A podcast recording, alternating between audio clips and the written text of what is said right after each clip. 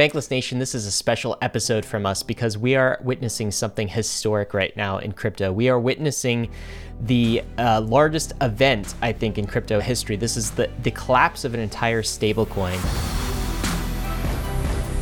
David, uh, where are we going in this episode? Yeah, so what's going on is there was about $50 billion of total capital destruction out of the Luna ecosystem, the collapse of the largest algorithmic stablecoin ever, the, the largest collapse of a stablecoin ever.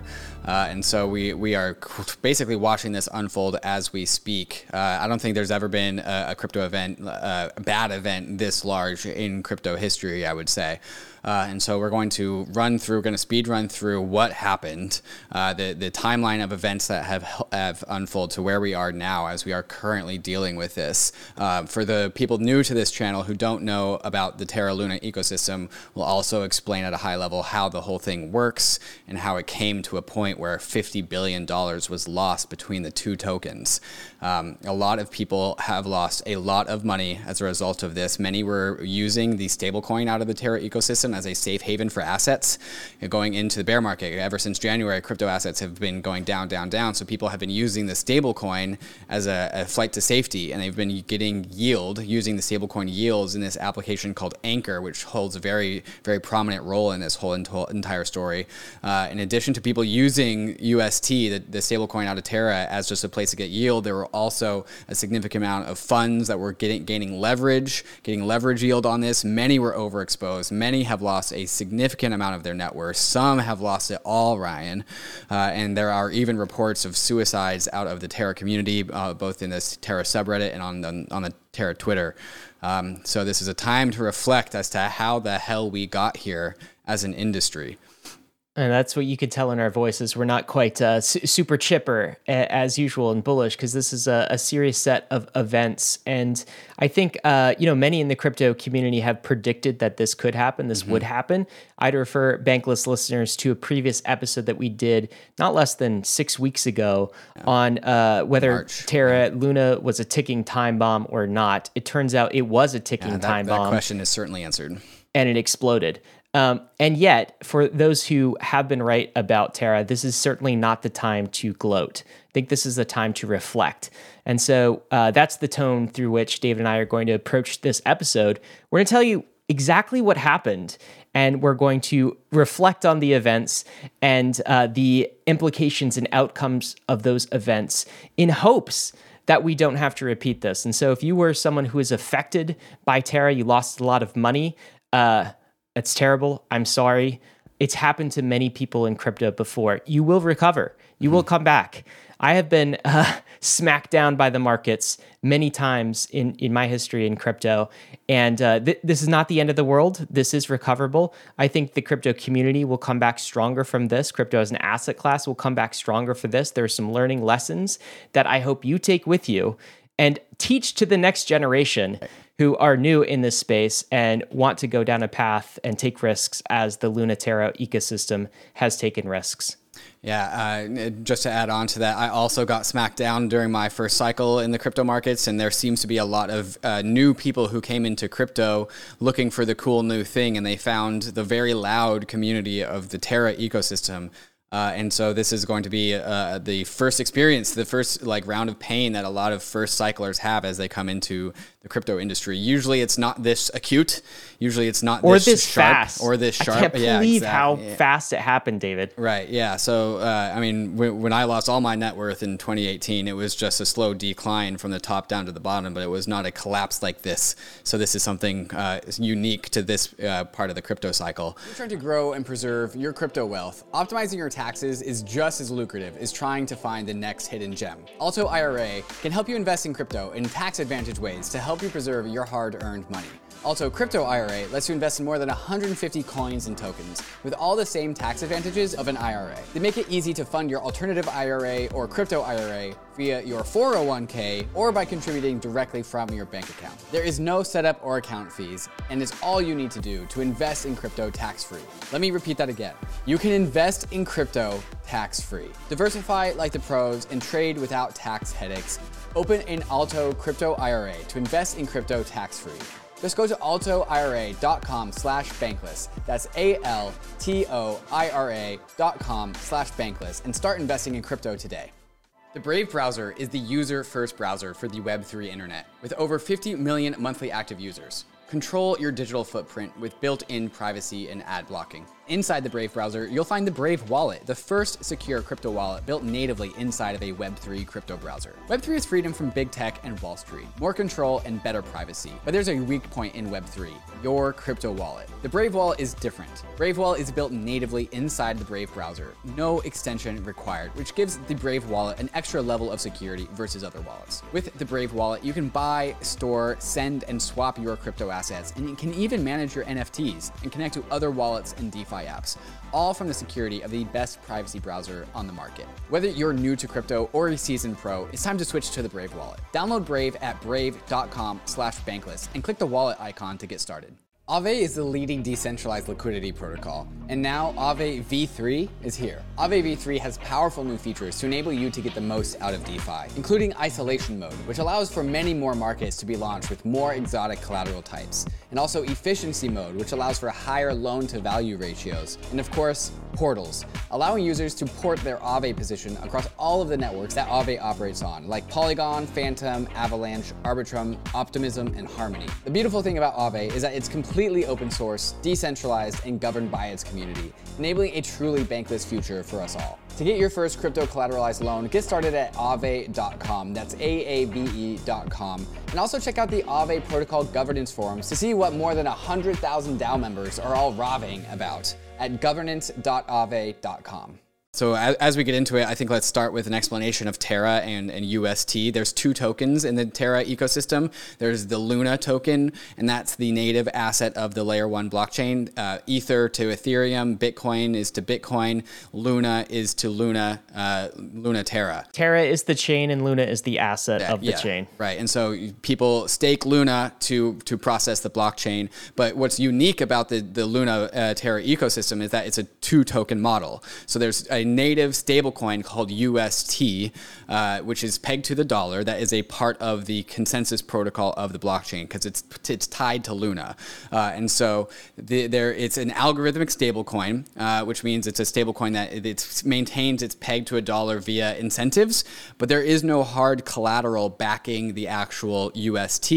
There's only redemptions for for Terra for Luna, excuse me. So l- users can swap the Luna token for UST and vice versa at a guaranteed price of $1, regardless of the market price of either token at any time. So there's the market price of UST that trades on centralized exchanges like Binance or on decentralized exchanges like Curve.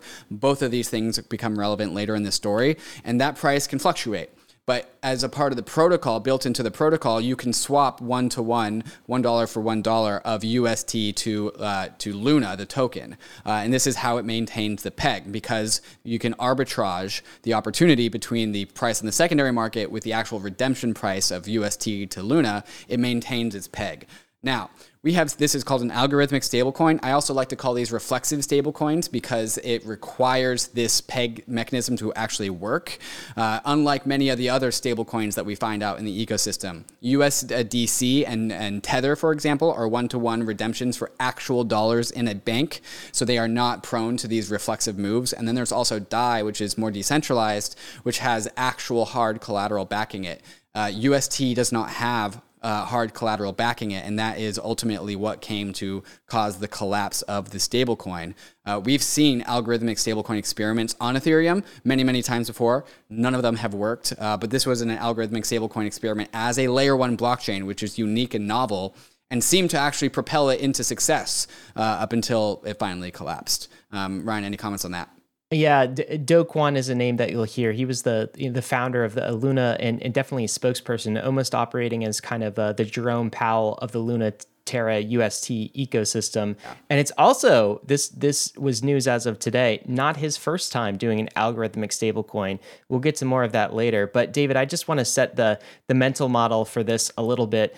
Uh, I don't know if you've ever read anything by Nassim Taleb, but he has this. Um, this analogy he uses about tail risk events. And this is something that Vitalik said on our last podcast about stable coins that are algorithmic and reflexive in the way that UST and uh, Luna was, and that's they can be going along swimmingly, somewhat like the turkey, right? So mm. imagine a turkey, he's getting fed every day by the farmer. Wow, by the farmer. Wow, isn't this a wonderful life? Someone comes and feeds me every day. I don't Fat have to go hunt for my food. Yeah. Fat and happy, hang out with other turkeys. Life's good one day, life's good the next day. Life just keeps getting better and better and better. And this is a chart of the the life of a turkey from 1 to 1000 days. Of course, turkey is humming along fine until there's this surprise event. The turkey didn't realize it was actually going to be eaten. Okay. And so all at once, his world collapse, collapses around him. I know that's kind of a, a graphic way to describe what happened, but what's interestingly what interestingly enough this is how the terra chart looks. Yeah. It's pretty similar to the life of a turkey in that it was going very well. It, it kept very stable from you know a dollar price just oscillating by like a few tenths of a of a cent uh, along that price until bam tail risk event it was hit and got knocked off its peg in a big way david uh, do you want to take us through the timeline of events yeah. here yeah, so in order to get started, we have to explain uh, the Anchor protocol because that is the thing that a lot of uh, absorbed a lot of uh, UST supply. So Terra has had insane growth over the last six months, uh, and people have been using Terra to get UST into Anchor protocol to get a, an astounding 20% yield, and that's where this whole thing really starts. These are the months uh, leading into 2022, and also from January to to where we are up till about a week ago. The the Anchor protocol on Terra received a bunch of inbound deposits. Uh, and so we just saw it grow in total value locked from roughly like three to four billion dollars in January uh, to up to I think uh, at the at the very peak, fourteen billion dollars in deposits where it was a week ago. And again, it came from a bunch of subsidized yields. And so this was uh, Terra's growth strategy. This was marketing for Terra. This was juicing up the yields to attract deposits. Uh, and so the the uh, the actual yield, the true yield coming from the cost of borrowing was something like eight to ten percent which was also pretty good. But then that number was subsidized by just the Terra project of just uh, juicing up the yields in order to attract growth. Uh, and so people were depositing UST into the Anchor protocol to get these yields, and the Anchor protocol did amazing things for the for the adoption of Terra. Um, late March uh, we, was when we see the Terra project buy a bunch of Bitcoin to help backstop the UST peg. Uh, so this is something that like like nation states participate in this. When they put foreign assets on their fed, like on their federal bank account uh, when in order to defend the, the price of their their currency right? And so this is a very similar thing. The luna foundation guard which is what the lfg is purchased almost 25000 bitcoins for a total uh, balance of 1.1 billion dollars. And this happened on march 26th uh, and so this is them starting to shore up their own assets and put ammo into their into their quiver so that if they ever did have to defend the peg they would would have a bunch of ammo to do it. You want a hard asset to defend the peg, similar to how a nation state might buy gold and keep gold in their right. reserves. Right, exactly. It's the, the, this also drew uh, qu- criticisms and qualms from others, myself, and I think Ryan, you would join me in that we like our protocols to not need foreign assets to be self-sustainable, uh, and so uh, this is, in my mind, an admission that you know that needs external help to defend the peg. Uh, for crypto L1 blockchains, we like these things to not need external dependencies to operate on. So this and started particularly to, yeah. because these were held in a in a multi-sig in a custody. It's just off chain. It's not even on chain. Right. Um, but like that that is just the culture of the Terra project. That was cool with them, uh, and so they, they uh, grew a balance sheet of over 1.1 billion dollars starting on March 6th, uh, and so they were selling UST to buy Bitcoin to add to the LFG, the Luna Foundation Guard Reserve. Um, during the same time, this is when the attack starts. Uh, somebody, we don't really know who, there is a bunch of speculation, at the same time, is uh, borrowed 100,000 bitcoins, which is a lot of bitcoin. So this is a very well capitalized player. There's, there's speculation all over the place, no, no not real any clarity here. But they borrow 100,000 bitcoins and are selling into the Luna Foundation Guard's purchasing of bitcoins to mm. fund what will ultimately become an, the attack on Terra that brought it down. Uh, and so some entity borrows 100,000 Bitcoin, sells it into the market, uh, and that this begins on March 27th. And so uh, the uh, somebody, some entity has a very well capitalized war chest, which will ultimately come to bring down the whole entire system. Uh, we don't know, we can't see this happening in the moment, but we just know that this is true in hindsight. Uh, and so as a result, th- and there's also the story of the the curve pools on Ethereum. Uh, and so the curve pool is where a lot of stable coins on Ethereum get a lot of liquidity. And there is a UST on Ethereum cross cross bridged uh, from the Terra ecosystem to the Ethereum ecosystem. And Do Kwon and the Terra ecosystem has been promoting this four pool where four different stable coins have liquidity, adding uh, Terra UST uh, to the mix. Uh, and so there is, there's a current paradigm of the three pool, and they were about to migrate to the four pool based on curve governance. Uh, this is a topic for another day, but they had to uh, people had to withdraw liquidity out of the three pool to put it into the four pool. And during that window of time, when when liquidity out of the three pool uh, was being pulled, that is when the this attack happened. Uh, they, are calling this an attack uh, because the liquidity was uh, was removed from the three pool. The peg for UST was was susceptible, uh, and so the the attacker who had a hundred thousand, almost a billion dollars worth of UST, which they amassed from selling Bitcoin for UST, uh, started selling UST into the the curve uh, into the curve pools. And what, what that does is that lowers the price of UST because they're selling it, and that puts other stablecoins into the hands of the buyers. Uh, stablecoins like USDC or DAI or, or Frax or other stablecoins. Uh, and so this starts to offset the peg. And this started happening on March uh, or on May 7th. And you can see you can see this very early blip of red on March 7th where they start to sell UST into the into the curve pool to start to destabilize the peg. This is when the Luna Foundation Guard has to begin selling the BTC that they purchased uh, in, in, order to defend the peg. But Bitcoin, when they bought Bitcoin, it was roughly at forty-two thousand dollars, and then they started to have to sell Bitcoin at roughly thirty-four thousand dollars because the market had moved downwards in that time. So they the the value of their of their reserves had gone down, and then they're forced to sell it. Yeah, this is uh, you, you, can see the, the kind of the wobble, and that's what mm-hmm. systems like this you know tend to do. Uh, it's it starts with a wobble, right? So mm-hmm. picture a bike going down a hill and it's going too fast. Maybe um, this was me as a kid, and I had a total wipeout. I was on a you know tiny BMX bike, and the first sign that you're going too fast, you start to wobble, right? Mm. And so your tires are moving back and forth. And then it moves into the wobbling increases, mm-hmm. a little more wobble here, and then catastrophic failure and complete wipeout. What's what's also interesting is what you just described, the attacker. It's it's also uh, a known attack. I mean, this has happened to currencies in the past. This it's is a George Soros attack. A Soros attack, yeah. George right. Soros in the early 1990s or late uh, 1980s, I can't recall, uh, used this type of an attack to destabilize the British pound when the central banker bankers uh, in in the UK were using the the pound and trying to peg it. So this is a very well known attack for these sorts of uh, pegged monetary instruments getting back into the attack, they the, the attacker who amassed over a billion dollars, a billion UST, uh, which, because if they have a bunch of UST, they, that means they have a bunch of UST to sell, which means somebody needs to absorb what will ultimately become 1 billion UST token sell pressure. Uh, and so during this initial, the first phase of this attack, they sell 350 million UST into the curve pool. Uh, and that is what causes the initial destabilization. And that this is where a lot of people start to pay attention here. Uh, and, and there are many different participants in the Luna Terra ecosystem. Many of them are funds, and then many of them are retail. So the funds understand that they are playing a game of chicken because these Terra uh, anchor yields are just not sustainable. They know that they, they, they, this is kind of a game of chicken, and it's really going to be a game of who can sell when the, when the time comes up.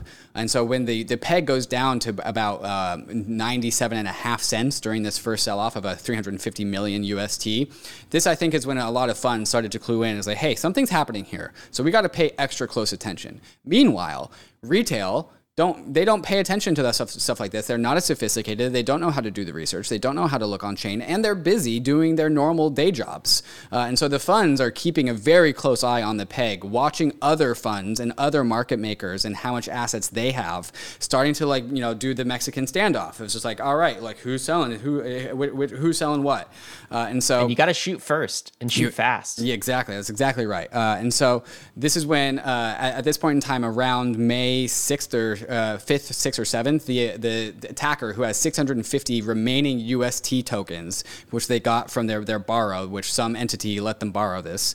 Uh, again, we don't know the details on this. Uh, they go to and take that 650 million UST uh, tokens to Binance, and they start aggressively selling on Binance between lots of 300,000 to 3 million UST at a time. Uh, some people, uh, some entities are defending the peg while while this attacker is selling into the peg. So somebody is defending the peg at 0.98 cents, preventing the price from going down. But at some point, that defender either just capitulates, or they or they just pull their liquidity, or they ran out of money, and it breaks through the 98 cents. This yeah. is uh, the Binance order book. Is this what happened shortly after? And and so, David, you and I were actually recording a podcast with Raoul Pal when the wobbles started to intensify in this thing and we were observing in real time. You can actually get raoul's real-time reaction. Raoul you, when you hopped into this uh, recording room ust price was at 98 cents being defended. Uh, do you know what it is right now? It's at 92 cents. Yeah. Mm-hmm. and then later that day the binance order book was actually empty. Mm-hmm. what does that mean? Hasu yeah. says he's never seen that before yeah, so this was actually a front end glitch out of Binance because they were not prepared for to place bids below 70 cents. It's unheard of that a stable coin would be sold at 70 cents. So this is they actually Binance actually had to enable sub 70 cent bids in order to allow the market to clear. Uh, and so this is this it was just got so low it got wiped out that there was no bids because the front end wouldn't allow for it. Moments after the screenshot was taken, they did uh, uh, open up sub 70 cent uh, bids on on UST, and then the price immediately fell below below 60 cents. Uh, but part of this is starts to create the reflexivity. This was not actually the attacker all of the way. As soon as the attacker broke down uh, below the person or the entity that was defending the 0.98 cent price, uh, this this is when uh, deposits out of Anchor started to clear. So these are the funds saying, "Yo, somebody's somebody is selling all of their UST. We also have to start selling our UST because there's not enough liquidity to let us all out of the door." Uh, and so this is what happens where the attacker starts to sell UST, they create and instigate other selling. And so it starts to turn into a negative feedback loop. And that's where it starts to not just be this attacker who's intentionally depegging the price, but everyone else is is willing to take the two, three, five cent loss in order just to, to have and, and shore up their, their profits that they've made from the yield for the last few months. Uh, and so this this this feedback loop of reflexivity, this is where we are why I call algorithmic stablecoins reflexive stablecoins. There's not enough liquidity for everyone, so everyone needs to sell first. Uh, and this creates basically a run on the bank. Uh, and that is what just plummeted the UST price down to 70 cents, and then even below as once they once they opened up the uh, the orders. Um, as the UST uh, peg fell down to 60 cents, the the uh, Luna Foundation Guard is having to sell their bitcoins to to buy and, and maintain the peg as much as possible to the best of their ability. They just don't have enough ammo in the in the reserves to keep it up, and so they are they had to buy Bitcoin at forty seven thousand dollars to sell it at thirty four thousand dollars and below just to defend the peg. But the problem problem, Ryan, is that as they are selling Bitcoin at $34,000, they're pushing the whole entire market down.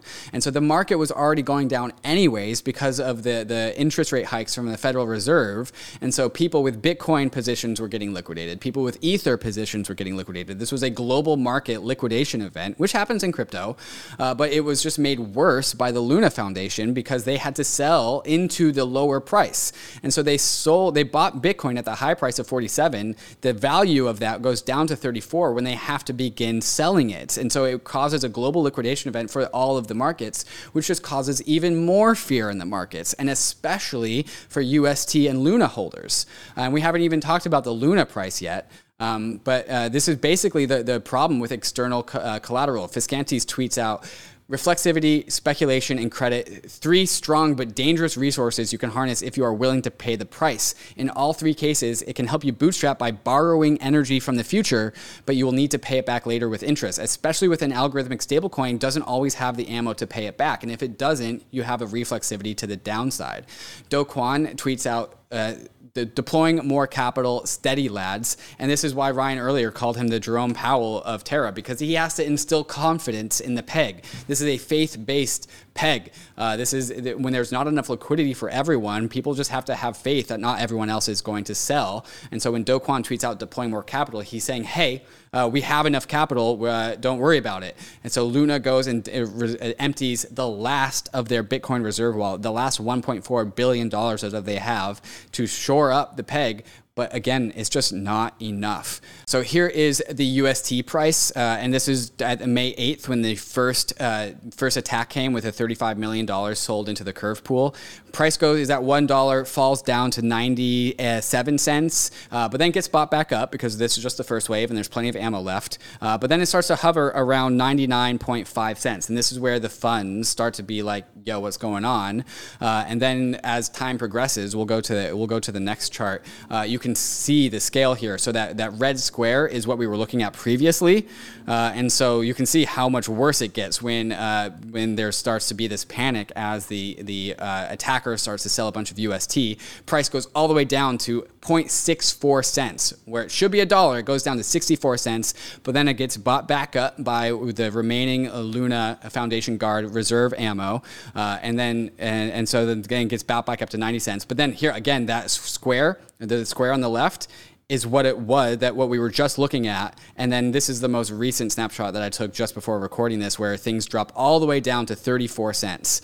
Here's the price of luna and this is also a contributing factor to the fear going through the whole entire ecosystem where uh, in, on may 4th the price of luna was $87 it starts to also sell off because people are getting scared and so they want to reduce their exposure to the whole luna ecosystem. Also there are many many redemptions for UST for Luna and causing and because people want to get out of UST because it's losing the peg. And so they're they're selling UST for Luna. Luna is getting minted because that's part of the algorithmic stablecoin, and then that is getting sold. And so that goes from $87 on the 4th down to something like $65 on the 7th, and then on the by the 9th it's down to like $52 and then today the 10th it hit a low of one and a half dollars. Uh, and so this is a total collapse of the value of the Luna token, which is the, the last line of defense for backstopping the value of UST.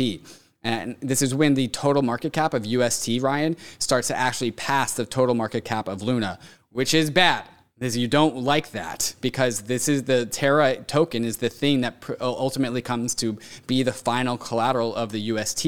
And when there's more outstanding liabilities than there are assets, then only some people can make it out alive. Uh, and so this is how we end up where we are today, where Luna is down 99% over a one week period of time. And there is billions of dollars of outstanding UST that have no actual market value. Yeah. So, guys, what, what we just witnessed is a. Uh a, a textbook downward spiral of an algorithmic stablecoin, basically textbook. And the surprising thing is how quickly it happened. But once it started happening, I mean, this is a three day period of time, we witnessed the wobble and then we witnessed the total collapse of both Luna and UST. There were attempts to defend it, there were attempts to try to resurrect it. Do Kwon and others tried to re inject confidence in the market, was unable to uh, handle the the the downward pressure forces. And having something like bitcoin on the reserve to try to protect this is not actually something you you want to hold during a downward spiral event because that's a very correlated asset to the rest of the crypto market. If anything you'd want a completely decorrelated asset to the market that would hold steady in this kind of downward pressure uh, spiral. So david that is the total collapse in a three day period of time. I think all of crypto was not surprised necessarily that this happened, but certainly all in crypto were surprised that it happened this quickly and uh, like this, I guess, emphatically. I mean, mm-hmm. like I said, this is absolute textbook David, do you want to talk about the fallout from this? Because now we have to deal with the fallout. Yeah, right. And just to recap the numbers, Luna, the Luna, the L1 asset went from $41 billion down to $1 billion market cap. So it lost $40 billion of, of capital. UST goes from $18.7 billion to $5.2 billion, probably lower at the time of recording. Uh, and so, like I said, there's over $50 billion, almost $50 billion of capital loss. For the uh, crypto OGs that have been around since last cycle, we had this uh, Ponzi scheme, this actual Ponzi scheme, uh, where everyone knew it was a Ponzi scheme. Uh, other people were calling Terra a Ponzi scheme, but other people were saying no. So it was up for debate. And like people kind of were capitulating and letting the Luna ecosystem kind of just like ride without really giving it too much, too much flack. Now, in hindsight, now everyone's calling it a Ponzi scheme in hindsight. BitConnect was not that. BitConnect was a Ponzi scheme through and through. Everyone knew it. Uh, it was $3.5 billion at the top when it, when it fell down to zero. This is so much larger than that. And so I took some time and I photoshopped to superimpose the value of the BitConnect market cap on top of the uh, the value of the Luna uh, market cap. And so you can see just how much larger this is. And this and the the blue line being Luna, of course, does not include the value of UST, which also lost. You can add on another like 12 billion dollars on top of that. So the the massive amount of just capital destruction that has just happened is is unfathomable. I've never seen it. There's no one has ever seen anything like it in the crypto space. Uh, Fifty Nick billion dollars dollars, and this is all targeted on Luna holders primarily. It seeped out mm-hmm. into other areas of the the crypto ecosystem, but it was amazing how resilient actually Bitcoin and Ether have been to the prices. It certainly seeped out into other mm. alternative layer ones. Arbitrum is an Ethereum layer 2 scaling solution that's going to completely change how we use DeFi and NFTs. Over 300 projects have already deployed to Arbitrum, and the DeFi and NFT ecosystems are growing rapidly. Some of the coolest and newest NFT collections have chosen Arbitrum as their home, all the while DeFi protocols continue to see increased usage and liquidity. Using Arbitrum has never been easier, especially with the ability to deposit directly into Arbitrum through all the exchanges, including Binance, FTX, Huobi, and Crypto.com. Once inside, you'll notice Arbitrum increases Ethereum speed by orders of magnitude magnitude for a fraction of the cost of the average gas fee. If you're a developer who wants low gas fees and instant transactions for your users, visit arbitrum.io slash developer to start building your dApp on Arbitrum. If you're a degen, many of your favorite dApps on Ethereum are already on Arbitrum, with many moving over every day. Go to bridge.arbitrum.io now to start bridging over your ETH and other tokens in order to experience DeFi NFTs in the way it was always meant to be fast, cheap, secure, and friction free. The Layer 2 era is upon us. Ethereum's Layer 2 ecosystem is growing every day, and we need bridges to be fast and efficient in order to live a Layer 2 life. Across is the fastest, cheapest, and most secure cross-chain bridge. With Across, you don't have to worry about the long wait times or high fees to get your assets to the chain of your choice. Assets are bridged and available for use almost instantaneously. Across bridges are powered by UMA's optimistic oracle to securely transfer tokens from Layer 2 back to Ethereum. A token proposal is being deliberated as we speak in the Across forum, where community members will decide decide on the token distribution. You can have your part of Across's story by joining the Discord and becoming a co-founder and helping to design the fair, fair launch of Across. If you want to bridge your assets quickly and securely, go to across.to to bridge your assets between Ethereum, Optimism, Arbitrum, or Boba networks. MakerDAO is the OG DeFi protocol. The MakerDAO produces DAI, the industry's most battle-tested and resilient stablecoin. Using Maker, you don't need to sell your collateral if you need liquidity. Instead, you can spin up a Maker vault and use your collateral to mint DAI directly. With Maker, the power to mint new money is in your hands. The Maker protocol is extremely hardened and operated by one of the most experienced DAOs in existence. They've been here since the beginning, they've seen it all, and so you can mint DAI with the assurance that your collateral is safe. Soon, Maker will be present on all chains and L2s, so minting DAI can take place on Oasis.app, Zerion, Zapper, or any other DeFi protocol that you use. Follow Maker on Twitter at MakerDAO and learn from the oldest and most resilient DAO in existence. This is the sort of thing that starts to get regulators' attention and yes. those in government's attention. Uh, what does he say here? Yeah, he, so, he says 40, 40 billion. Uh, this is an old tweet. It's now 50. Uh, almost totally destroyed in the space of a month. In the sheer, in terms of sheer magnitude, it's probably the most significant collapse in the history of the crypto space. Uh, and then, not even 12 hours later, we see Janet Yellen talking about it on, on the Capitol, in the U.S. Capitol, about the UST, the destruction of capital, and the need for regulation. Uh, and so this has already caught the attention of regulators uh, and to start to pay attention to, to the cryptocurrency ecosystem. Uh, and this and is this was what was our this was our fear, our explicit fear on Bankless about like if this thing gets too big and it does collapse, uh, it's going to bring the arm of the regulators down for the whole entire crypto ecosystem because they are not educated enough to understand the difference between UST, DAI, Tether, or other cryptocurrencies. They're just going to lump them all together. So this is just a black black cloud over the ecosystem at the moment. Terra USD um, experienced a run and had declined in value. And, um, well, so it, I, I think that simply illustrates that this is a rapidly growing uh, product and um, that there there are risks to financial stability and we need a framework. When you're faced with what we saw just happen, basically the shit show that just happened, I mean, who's going to stand up and say, "No, actually, yeah. there's some innovation here"? It's it's it's hard. It's very difficult to make the case. This is why we said a, a couple of bankless episodes ago um, to to those who are saying, "Hey, don't worry about Terra. It's fine. Don't be a you know a decentralization maximalist, an Ethereum maximalist, or whatever." It's just we're hopeful. Do Kwon, don't screw it up. Well, mm. this is really screwing it up for a lot of people. And I think one of the most significant worries coming out of this is the regulatory backlash that we might face as an industry. Yeah, that's exactly right. And while, while a lot of this loss was contained inside of the uh, Luna ecosystem, uh, it has definitely spilled out into funds. A lot of funds are, are going bankrupt at the moment that are based on Luna. And the funds that are having positions both inside and outside of Luna are going to have to sell Bitcoin and Ether uh, and other, other assets to, to account for their losses. And so the losses of the Luna ecosystem do spill over into the rest of the space. Uh, there, there's, there's a big question as to like whether or not this was a black swan event or whether or not this was a coordinated attack. Uh, the, the Terra ecosystem is definitely leaning into this was a multi-level economic hitman attack. Uh, and uh, while it does appear that there was one uh, like well-capitalized entity that that maneuvered this trade or this attack, it really doesn't matter. The, the, it's a semantics different as difference as to whether uh, it's a trade or an attack, right? It's an attack if you're in a victim, but it's really just a trade because people saw an opportunity opportunity to make a billion dollars. And so I haven't said this yet, but the the, the entity that borrowed $100,000 of Bitcoin, uh, sold it into the market, uh, bought a bunch of UST to, to kill the peg, they made out with roughly $900 million of profit from wow. this. And so this was a rational actor who saw an opportunity in the market to walk away with $900 million while also causing the collapse of the whole entire ecosystem. It's beside the point as to whether it's a coordinated attack or a trade all that matters is that if it can be attacked, it will be attacked. And Luna had this weakness from day one. Many people called it out. Many people were aggressively silenced by the Luna ecosystem, by the, the what we call the lunatics, who were uh, silencing discontent. They were swarming our YouTube channel. They were swarming us on Twitter. And anyone that expressed any amount of bearishness were just harassed by this community as being ETH maxis or whatever.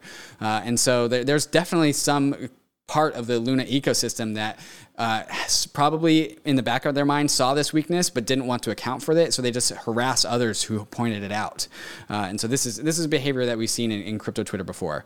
Um, I, th- I, think we've seen it in other communities before that have uh, faced a similar outcome. Uh, Vitalik even had words about this when we recorded with him about three or four weeks ago. This is a clip from Vitalik. Probably you know Dai, Rai, maybe USDC are like the only three stablecoins that we really need. At the same time, like you know I do see the the value in uh, ongoing innovation innovation. Um, and like the, there's definitely you know projects that are getting under recognized, but there's also these other projects that are just doing kind of insanely risky, um, you know, under collateralized, barely collateralized sort of stuff, um, and that are trying to market themselves on how optimal they are um, without. Uh, uh, really yeah, caring about the kind of like how fat their fat tails are. The biggest fallacy that people have uh, in terms of like judging stablecoins, for example, is that I feel like the way that a lot of like especially newbies judge a stablecoin is they're like, if a stablecoin's price stays between 0.99 and 1.01, then it's good. And like that mindset is very wrong, right? Because whether a stablecoin like jumps up and down by 2% or 0.2% isn't a function of how good the stablecoin is, it's a function of how good the market maker is. And anyone can hire a good market maker for a short period of time. Um, somebody else that saw it coming, who I deeply respect in the space, is Hasu. And Hasu says UST is worse than BitConnect. At least BitConnect didn't masquerade as a stablecoin. When your Ponzi targets people's savings, not their investment portfolio, there is a special place in hell reserved for you. Half of crypto Twitter influencers, VCs, and trading firms are complicit. He follows up with another tweet saying, "If you supported UST in the past, you don't get to look away now." And this is this is the dark part of the story. Uh, and so we're, we're going to the the Luna Terra subreddit. Um, where you can see the, the national number for the suicide hotline uh, pinned. And this was a very common thing in 2018. Uh, and then there are other stories where people have said that they have lost all of their savings. Some people are reporting stories where their colleague has committed suicide. Um, there's many, many people saying that they've lost lost all of their savings, their their friends' savings, their family savings. So this went straight to the heart of retail, who were just not informed enough to be able to gauge these risks. And we're, of course, the last ones holding the bag because the funds who are professional were the first ones out the door because they're good at this stuff. So, this whole thing, like $50 billion of capital, is just absolutely destroyed. People take their lives for that for that amount. We saw people take their lives in 2018, and like we're doing it all over again. That's the that's the other thing where regulators begin to take notice is when this starts to affect and happen to retail, regular, everyday people, right? Uh, when it's cloistered off to a small experimental group in crypto, a bunch of DeFi degens, and something blows up as it has previously, kind of like who cares? We already had caution tape over that thing. Retail wasn't getting involved. The insidious thing about this uh, collapse is that the Terra ecosystem UST was actually targeting retail right? Put your money in this account. Like, mm. let's integrate it with uh, top CeDeFi apps, right? So you could you create an app and use Anchor as a protocol to receive 20%. So it's sort of hidden under the covers. Uh, and uh, I, I think that's going to be a lasting a lasting blemish on the mm-hmm. industry as well and get re- and get regulators' attention definitely somebody that has now received a lot of the ire of, of the community is Do Kwon, the, the leader behind the Terra ecosystem. And Do Kwon, people were pointing out how confident and cocky Do Kwon behavior's Twitter on uh, was. He was one of the people that I would say was the main culprit behind instigating this very toxic culture out of the Luna ecosystem. Uh, here he is taking a $200 million bet about the price of the asset, Luna, in one year's time. I mean, sorry, but found L1 founders do not do this. Not not good ones by any means. Uh, don't make bets on Twitter about the price of their asset. Uh, of course, he also has this famous comment: "By my hand, Dai will die, Dai the stablecoin," um, because he had he had it out for uh, the MakerDAO community when some of them started uh, talking negatively about Basis Cash, uh, which we will later find out Do Kwon was a part of. Um, Spoiler. Spoiler, yeah. And so Do Kwon famously tweets out, "By my hand, Dai will die." Uh, I actually respond, "My money is on Dai," simply because MakerDAO is the most just like trusted and just like well secured stablecoin there is in crypto Twitter. And I was absolutely just harassed by Do Kwon himself.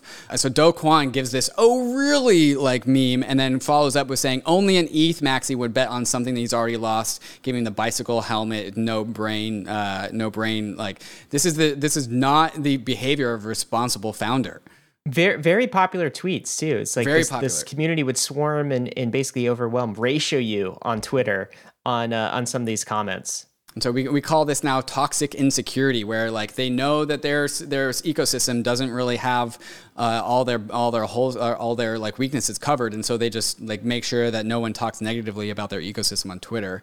Uh, and so this is actually where we discover, as of today, as of the time of recording, uh, Do Kwon was also behind the earlier failed uh, algo stablecoin called Basis Cash, which also imploded, but it imploded much earlier in its life cycle uh, and caused much less harm in the ecosystem. So there was a an anonymous founder called Rick and Morty, and who actually turns out that was Do Kwon and other employees of Terraform Labs. So after Basis Cash exploded, I guess they just rotated into doing the same thing, but as a layer one, uh, which is yeah. crazy funny story. So I didn't personally lose anything in, in the UST Luna ecosystem because it had so many red flags. When Basis Cash started, I was introduced to a Rick Sanchez on Telegram by a VC venture capitalist that I very much respect. And uh, Rick Sanchez in, in Telegram, the pseudonymous founder, went on to describe what Basis Cash was, tried to get me very excited about it. I ended up putting a little bit of money in, like a very small amount, because there's some possibility that an algo stablecoin uh, would be successful. But I knew it's like fraught with massive amounts of risk. And then later, the founders of that project completely abandoned it after it crashed. Uh, I ended up losing the little amount that that I put in. It was a, a, learning lesson at that time. Again, not my first one, by the way. I've seen a few of these algo stablecoins uh, try to try to make something, but but the the way I think that Do Kwon abandoned that project, right, speaks very much to what he intends to do or his intents for the Luna Terra ecosystem. At least it's a data point that people should factor in. If he was willing to abandon that project, like what are his intents behind Luna and Terra? It calls all of that into question. But we didn't have that information because we didn't know that he was behind Basis Cash until literally today. Uh, and so all of this stuff is coming out. Um, Tim Copeland tweets uh, tweets out. Uh, we're also watching some people who have previously promoted UST on Twitter delete their tweets um, because of obvious reasons. Uh, and so, like, the thing is, like, we've seen this before. Uh, the, we've seen algo stablecoins come and go. It should be no surprise that this algo stablecoin blew up once again. Fiskantes tweets uh, uh, tweets out some really good advice for those for those. This is a message for those who are uh, who feel lost as a result of this, who lost a bunch of money. Fiskantes gave out this tweet saying, "I don't know who needs to hear this, but losing all of your money is not the end of the world." Even losing more than you have. Don't do anything stupid. I've never shared this, but once I was down negative $150,000 of net worth because of a very stupid mistake that I made. I was uh, that was a huge pile of money for me back then, and the day it happened and the subsequent two weeks afterwards were very crushing. It was hard for me to do even basic things like leave my bed and shower. I was too proud to even tell my friends about it, so I suffered in silence. Don't do this. It's better to let it out and share. If you don't feel like sharing with a friend or, or in, and you can't afford it, therapy is a good thing to consider. Uh, as somebody with a background in psych, uh, psychology, with my mom as a therapist, therapy's tight. Like if, if this is hurting you uh, psychologically and you feel like this is bottled up, uh, I definitely would encourage you to just talk to anyone. Yeah, absolutely. Um, feeling for the community out there. And um, I think simultaneously it's okay to feel for the community of, of retail investors who uh, didn't know any better, maybe were kind of duped into this, sucked into them. This, it's their first time around. Listen, as we said in the intro, all of us have lost money on stupid things in crypto. Simultaneously, uh, to hold that idea in in your head with the idea that hey, there were also a lot of VCs and influencers and investors and even founders who should have known better. They should have known better and that is not a good look for this space. So the question is, where do we go from here? Individually, where do you go from here if you've been wrecked by this? Uh, our hearts go out to you. I think that's great advice for Fiskanti from Fiskantes on this. Uh, maybe some therapy, take a pause, go for a jog, spend time with those you love. I think for an industry, the question is, how do we move on from this? Uh, and here's somewhat a cynical take. I hope this doesn't turn out, but do you want to read this from Mike McDonald, David? Yeah, the, the sad part is the reason why this tweet did so well is because we've seen this before. Uh, Mike McDonald uh, gives his take as to what is about to happen. He goes, The best part about this whole thing, being facetious here, Do will disappear. He's probably made life changing money. You have lost all of yours. You will also likely fall for the next grifter who employs the same tricks. He will rebrand as something else, and his next project will result in him profiting again hopefully off of you. Again, very cynical take, but, but this is also what we saw out of the the Wonderland fiasco. Uh, and so, like Zero X Sifu, who turned out to be the Quadriga uh, exchange scammer, uh, just was just cycled into the next scam. There are just some people out there who are just these serial entrepreneur slash scammers out there who just can't stop doing this stuff. Uh, and so, hopefully, if you have been burned by this, this is your last time uh, and you would look towards other alternatives rather than these very, very attractive, juicy uh, returns on steroids ecosystems that ultimately collapse. Yeah, the the message is if this happened to you, don't let it happen to you again, and try to warn the next person. We've been very critical of ecosystems like Dani Sesta from Wonderland. We got attacked from that earlier this year. It turned out not six weeks later uh, that. Um, Danny was into some very shady things, and mm-hmm. so was his co-founder, and that community just kind of disappeared in a puff. We saw similar sentiments, and there was a similar feel and similar vibe coming out of the Luna ecosystem and Terra ecosystem. Almost we identical. Put together, yeah, we put together a, a bull case, bear case podcast, gave uh, the bull case a fair shake, gave the bear case a fair shake, a very fair podcast. I think even even the the uh, attendees thought so, and we're absolutely grilled by the lunatic community for that podcast. That's Any their name, sort of, by the way. That's not our name for them. They are self-called the lunatics. Yes, yes. Uh, we're not calling them lunatics. They call themselves lunatics. And so the moment where any any critique or any questioning of an ecosystem or a mechanism is met with uh, that's FUD. That you know, like you're just a bunch of shills. You're you're maximalists. You have nothing to contribute here, rather than reasoned responses. That's when you should get worried. Those are some warning signs. Well, we were absolutely grilled by the Luna ecosystem and also by by the Wonderland ecosystem. Uh, I do appreciate like sometimes it, it's it, it hurts getting grilled by those people, but ultimately there are there are people that come out and say thank you. Uh, here's smart programmers saying I would like to thank myself, Ryan Sassal, Anthony Sassano for educating us about Luna and UST. I had my money in that shit. Thanks to them, I was out without getting wrecked. Feels bad for the fallen ones. Uh, the next tweet is uh, miss. a friend of ours, who, who, tweets out, "Where are the Luna Moon Boys now who enjoyed shitting on the Bankless episode when they were when they weren't going through the existential risk? Where are you at now?"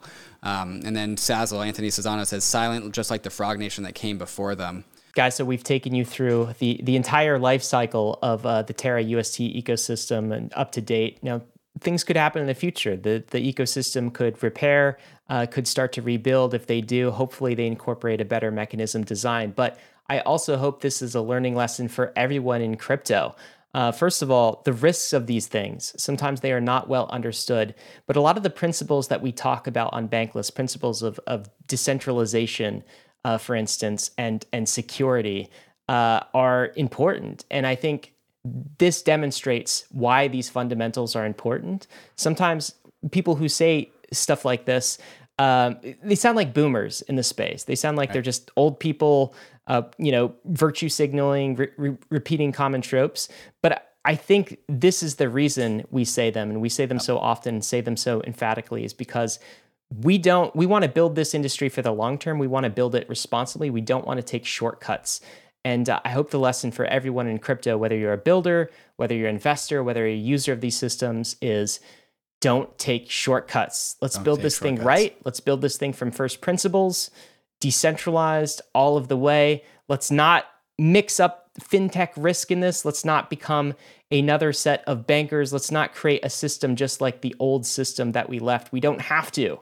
The future is ours. What would you say in closing, David? Yeah. Um some some many many people for uh, both inside the Terra ecosystem and outside of it, their net, net, worth is approaching zero as the crypto markets come down. Um, this is normal for first cyclers. Uh, my my net worth basically hit zero in 2018, and then again in 2019, uh, and then again in 2020 uh, as we got liquidated in, in, in the March COVID dump. Um, but like there's there's plenty of paths forward. The uh, the magnitude of the crypto revolution is still ahead of us, uh, and so it's still the best opportunity there is in the world. Um, and so it hurts. Uh, emotions are down bad. Uh, depressed markets create depressed humans, um, but it's it's no time to just like eject and and uh, abscond from the from the industry. And so there's still plenty of opportunity. Uh, this is a learning lesson that if you learn this now, hopefully you don't have to learn it later. Uh, and so there's there's still a bright future ahead. So hang in there, guys. If you enjoyed this episode, please make sure you subscribe in YouTube as well. If you're listening to this in the podcast, make sure you hit subscribe, like, and review. Thanks a lot. Of course, have to end with this. None of this has been financial advice.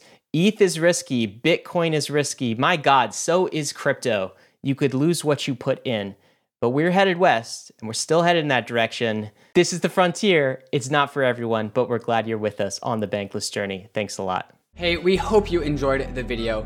If you did, head over to Bankless HQ right now to develop your crypto investing skills and learn how to free yourself from banks and gain your financial independence. We recommend joining our daily newsletter, podcast, and community as a Bankless Premium subscriber to get the most out of your Bankless experience. You'll get access to our market analysis, our alpha leaks, and exclusive content, and even the Bankless token for airdrops, raffles, and unlocks. If you're interested in crypto, the Bankless community is where you want to be. Click the link in the description to become a Bankless Premium subscriber today. Also, don't forget to subscribe to the channel for in depth interviews with industry leaders, Ask Me Anythings, and weekly roll ups where we summarize the week in crypto and other fantastic content. Thanks everyone for watching and being on the journey as we build out the Bankless Nation.